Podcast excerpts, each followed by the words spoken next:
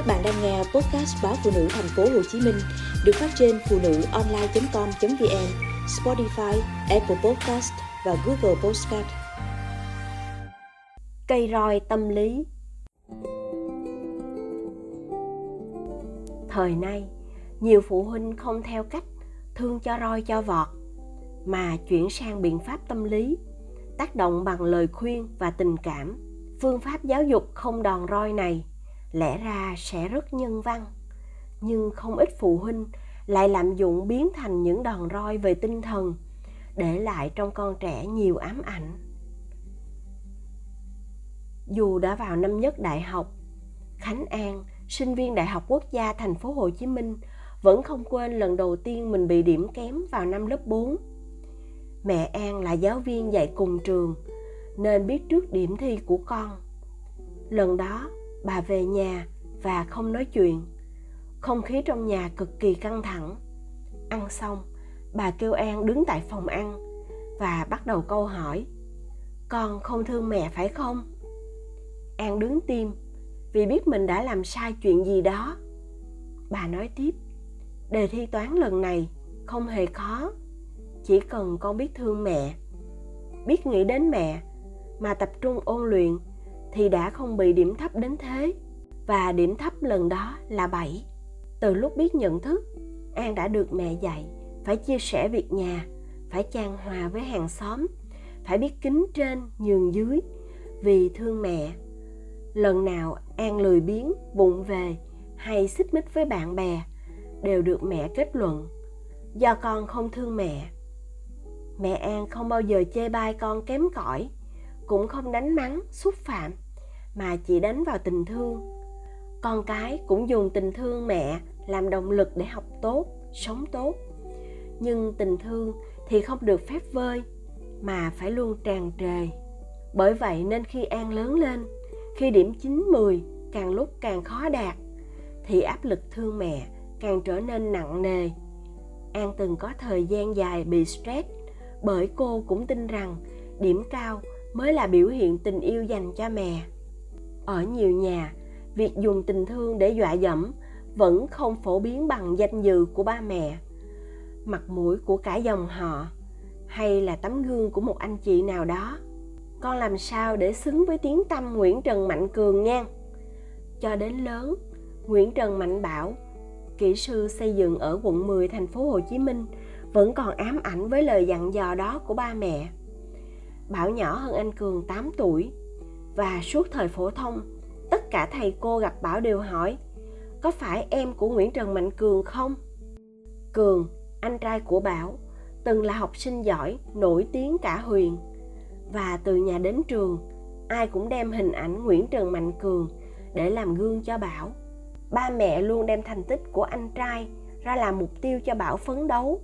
Bản thân Bảo cũng rất cố gắng, cũng từng là học sinh giỏi 12 năm liền. Nhưng Bảo chưa bao giờ nổi trội đến mức được trầm trồ nhắc đến như anh. Bảo tâm sự, anh đã mất một thanh xuân vì mặc cảm không giỏi bằng anh trai.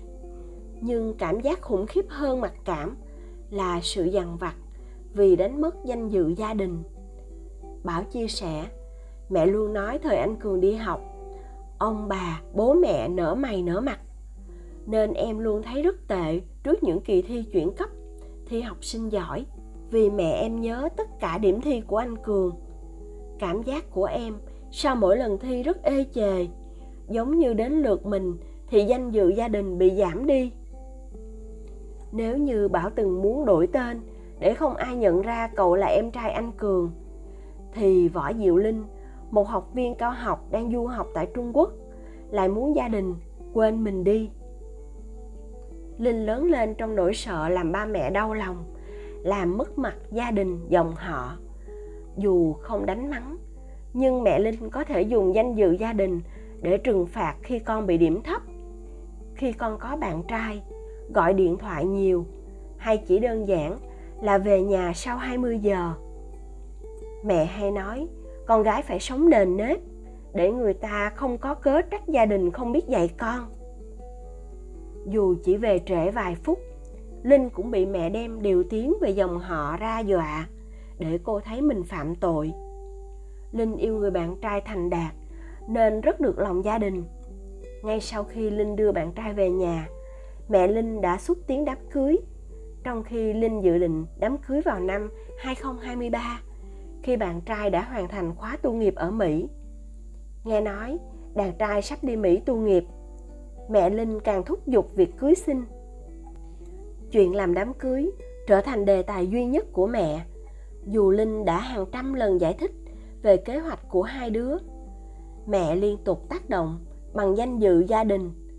Mỗi ngày, bà đều nhắn tin kể chuyện các dì, chú, hỏi han về đám cưới của Linh. Mỗi lần Linh và bạn trai có dịp về thăm nhà, mẹ cô lại tập hợp những người họ hàng thân thiết lại để khuyên nhủ. Khi bạn trai khẳng định sẽ tôn trọng quyết định của Linh, mẹ cô càng đánh vào tình cảm và trách nhiệm của con gái bằng những lý lẽ như bà ngoại 90 tuổi cần được yên tâm mà sống những ngày cuối đời. Mẹ 60 tuổi không biết trời kêu đi lúc nào. Đỉnh điểm trong một buổi dỗ chạp vào cuối năm 2020. Mẹ Linh mời một người bác uy tín trong họ lại, đứng giữa bàn tiệc có mặt Linh và nói Cô này tính ở giá để làm gương cho đàn em trong họ đây hả? Câu hỏi đó, dù nửa đùa nửa thật, nhưng khiến Linh ngượng chính. Bạn trai Linh cũng lúng túng. Chuyện Linh chưa chịu lấy chồng, lan truyền khắp họ hàng. Mọi người phân tích, Linh đã có công việc, có bạn trai cha mẹ ủng hộ mà lại không chịu cưới thì chỉ có thể là do quan điểm sống hời hợt không muốn ràng buộc lâu dài. Dù chỉ thực sự xung đột với mẹ về chuyện kết hôn nhưng với linh đó là xung đột tích tụ từ rất nhiều lần ấm ức từ trước. Chính vì những ức chế đó nên ở chuyện kết hôn linh càng kiên quyết bảo vệ kế hoạch của mình và có phần thiếu kiên nhẫn với mẹ. Nguyễn Trần Mạnh Bảo thị bộc bạch rằng vào năm 17 tuổi, anh từng có ý định tự tử vì bị loại khỏi đội tuyển học sinh giỏi lý của trường. Việc không thể dẫn đầu như anh trai đã là một nỗi nhục. Bảo thấy như trời sập dưới chân mình.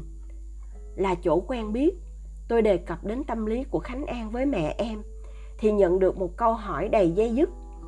Không đánh đòn, cũng không được đánh vào tình thương thì biết đánh vào đâu câu hỏi của mẹ em khánh an có lẽ cũng là thắc mắc chung của nhiều phụ huynh kiềm chế cảm xúc để không roi vọt với con đã là một nỗ lực lớn. Nhưng đã tránh làm đau thân thể, cha mẹ càng nên tránh làm đau tinh thần và tình cảm của con. Việc thao túng tinh thần con bằng tình thương và trách nhiệm với danh dự gia đình, dòng họ và với sức khỏe của ông bà, cha mẹ chính là một cách đánh đòn vào tinh thần. Tình thân, tình mẫu tử và những trách nhiệm của một đứa con với danh dự gia đình là hoàn toàn tự nhiên và vô điều kiện. Việc dùng những điều đó để tạo áp lực và thao túng tâm lý chỉ khiến cho con trẻ đánh mất sự tự tin và dễ gây hoang mang giữa các lựa chọn trong đời. Thay vì dùng những áp lực từ bên ngoài, bao gồm đòn roi và đòn tâm lý, đè xuống những nhu cầu, mong muốn của con, phụ huynh cần làm theo hướng ngược lại cần tiếp cận để hiểu thật rõ những mong muốn, năng lực, sở thích của con và ghi nhận tất cả. Sự ghi nhận đó không nên phân biệt giữa ý muốn tích cực và tiêu cực, có lợi hay không có lợi, mà phải ghi nhận công bằng với toàn bộ những gì bộc lộ từ con. Khi được đón nhận vô điều kiện, trẻ mới đủ tự tin để mở lòng và tựa vào cha mẹ. Từ sự gần gũi đó phụ huynh mới có thể cùng con phát hiện ra thế mạnh, động lực của riêng con, mới có một vị thế phù hợp nhất để giúp con nhận ra cái tốt, cái xấu, thay vì áp đặt. Mỗi đứa trẻ đều khác biệt, nhưng chúng đều có một điểm chung là mong được ghi nhận bằng dấu ấn riêng và cha mẹ sẽ không thể làm được điều đó nếu vẫn tiếp tục sử dụng đòn tâm lý, thao túng tình thương và trách nhiệm, không roi vọt đã là một nỗ lực đáng ghi nhận. Nhưng nó không nên thay thế bằng sự dày vò, mà phải bằng sự yêu thương, thấu hiểu, đồng hành và khơi gợi.